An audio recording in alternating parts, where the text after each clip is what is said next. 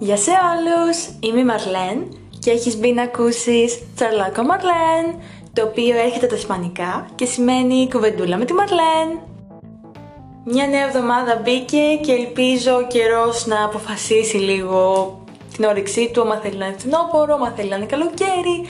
Δεν ξέρω από πού με ακούτε, αλλά προς τα βόρεια ο καιρός είναι πολύ καλοκαιρινός με το βράδυ, με μια περίεργη δροσιά το βράδυ, αλλά εντάξει, ας ελπίσουμε να το πάρει απόφαση και να κατασταλάξει σε μία πλευρά. Το σημερινό θέμα έχει να κάνει πάλι με φίλους διαλληλογραφίας.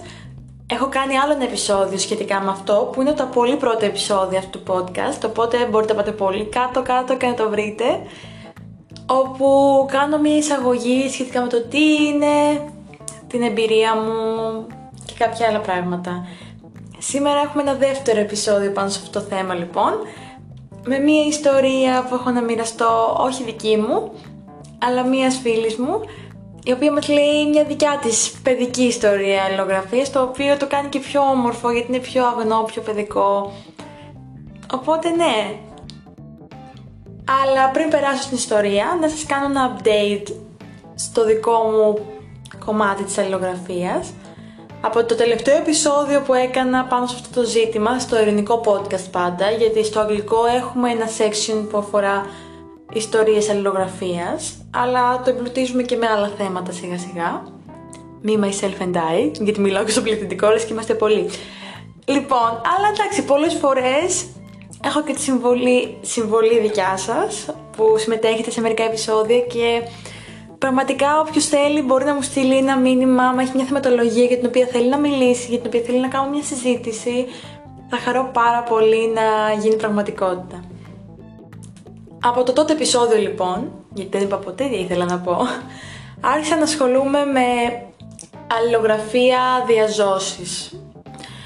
Άμα είχατε ακούσει το προηγούμενο επεισόδιο θα ξέρετε ότι έχω φίλους διαλληλογραφίας ηλεκτρονικά μέσω μιας εφαρμογής που επιτρέπει να στέλνεις γράμματα σε αληθινό χρόνο αλλά να μην είναι chat, να έχει αναμονή, να έχει γραμματόσημα, να έχει διάφορες χώρες και είναι πολύ ωραίο. Αλλά με έχει πιάσει το artistic μου αυτό το διάστημα και θέλω να είμαι πιο δημιουργική, να, να γράφω με το χέρι γιατί το χειρόγραφο είναι πάντα καλύτερο. Για μένα τουλάχιστον, όπως και τα βιβλία είναι πάντα καλύτερα τα χειροπιαστά βιβλία. Γιατί είναι αυτή η μυρωδιά του βιβλίου, η αίσθηση και όλα. Και οπότε έχω αρχίσει να ασχολούμαι να στέλνω γράμματα, διαζώσεις, δηλαδή αληθινούς φακέλους, με αληθινά γράμματα, όχι online, όχι τύπου mail, τίποτα τέτοιο. Και μου αρέσει πάρα πολύ η εμπειρία, δεν έχω ξεκινήσει πάρα πολύ καιρό τώρα. Είχα ανταλλάξει νωρίτερα κάποιες καρποστάλ, αλλά τώρα μιλάω για κανονική full time αλληλογραφία και είναι πάρα πολύ ωραίο και όποιος θέλει, γιατί μου έχουν ξαναστείλει μήνυμα, μπορεί να, να μου στείλει να το πω πώς βρήκα άτομα, πώς λειτουργεί η διαδικασία, θα χαρώ πάρα πολύ να βοηθήσω. Και τώρα η στιγμή που όλοι περιμέναμε πάμε στην ιστορία μας, την οποία θα διηγηθώ εγώ και τη φίλη μου μου την έστειλε γραπτά. Οπότε, μας λέει ότι όταν ήμουν στο δημοτικό, Δευτέρα ή Τρίτη δημοτικού, είχαμε μία δασκάλα που είχε φίλη μια δασκάλα από ένα άλλο σχολείο, από το Ηράκλειο Κρήτης. Η φίλη μου είναι στην περιοχή της Θεσσαλίας Οπότε καταλαβαίνετε γιατί απόσταση μιλάμε. Οπότε, όπως και εγώ σας είχα πει, η μαμά μου είχε κάνει αλληλογραφία με το φροντιστήριό της με παιδιά στη Γαλλία. Αλλά εδώ μιλάμε για εγχώρια αλληλογραφία που είναι ακόμη πιο ωραίο γιατί σε ηλικίες Δευτέρε και Τρίτης Δημοτικού σίγουρα μπορούμε να εκφραστούμε καλύτερα στα ελληνικά. Μην σας πω και μόνο στα ελληνικά. Ναι, εντάξει, μόνο στα ελληνικά. Ε, οπότε ναι, είναι πολύ ωραίο. Γιατί από ό,τι μου λέει εδώ πέρα, από ό,τι γράφει, Μας έβαλε όλα τα παιδιά να αλληλογραφήσουμε με τα παιδάκια από εκείνο το σχολείο και για να διαλέξουμε με ποιο άτομο θα μιλάγαμε, διαλέγαμε ζωγραφιές που μας είχαν στείλει. Άρα αντάλλαζαν ζωγραφιές και με αυτό το κριτήριο επέλεξαν pen pals. Πολύ ωραίο. Λέει ότι μιλούσε μια κοπέλα από τη Δευτέρα Δημοτικού μέχρι και την Έκτη Δημοτικού, άρα δεν προχώρησε για πολλά χρόνια αυτό. Λογικά θεωρώ ότι ήταν μέσω της δασκάλας όλο αυτό, αλλά δεν το διευκρινίζει. Αλλά λέει ότι μετά από τόσα χρόνια έτυχε να τη βρει στα social media και, και άρχισαν να μιλάνε λίγο και άλλοι επιδρούν πολύ τυπικά, αλλά θεωρώ ότι είναι πολύ ωραίο ότι βρεθήκαν έστω και έτσι, δηλαδή δεν χάσανε επαφή καθόλου. Η ίδια κοπέλα μου στείλει και ένα άλλο περιστατικό που δεν συνδέεται με το δημοτικό σχολείο. Μου λέει ότι ήταν διακοπές στο χωριό της και γνώρισε μια κοπέλα που ήταν και εκείνη διακοπές εκεί. OK, okay, ήταν πάλι δημοτικό, αλλά εννοώ ότι δεν επικοινωνούσε μέσω της δασκάλας και της άλλης δασκάλας, οπότε ήταν κάτι ανεξάρτητα το σχολείο. Ήταν τρίτη δημοτικού εκείνη και τετάρτη δημοτικού η άλλη κοπέλα. Ε, δεθήκαν πολύ στις διακοπές και είχαν και ίδια μέρη γενέθλια.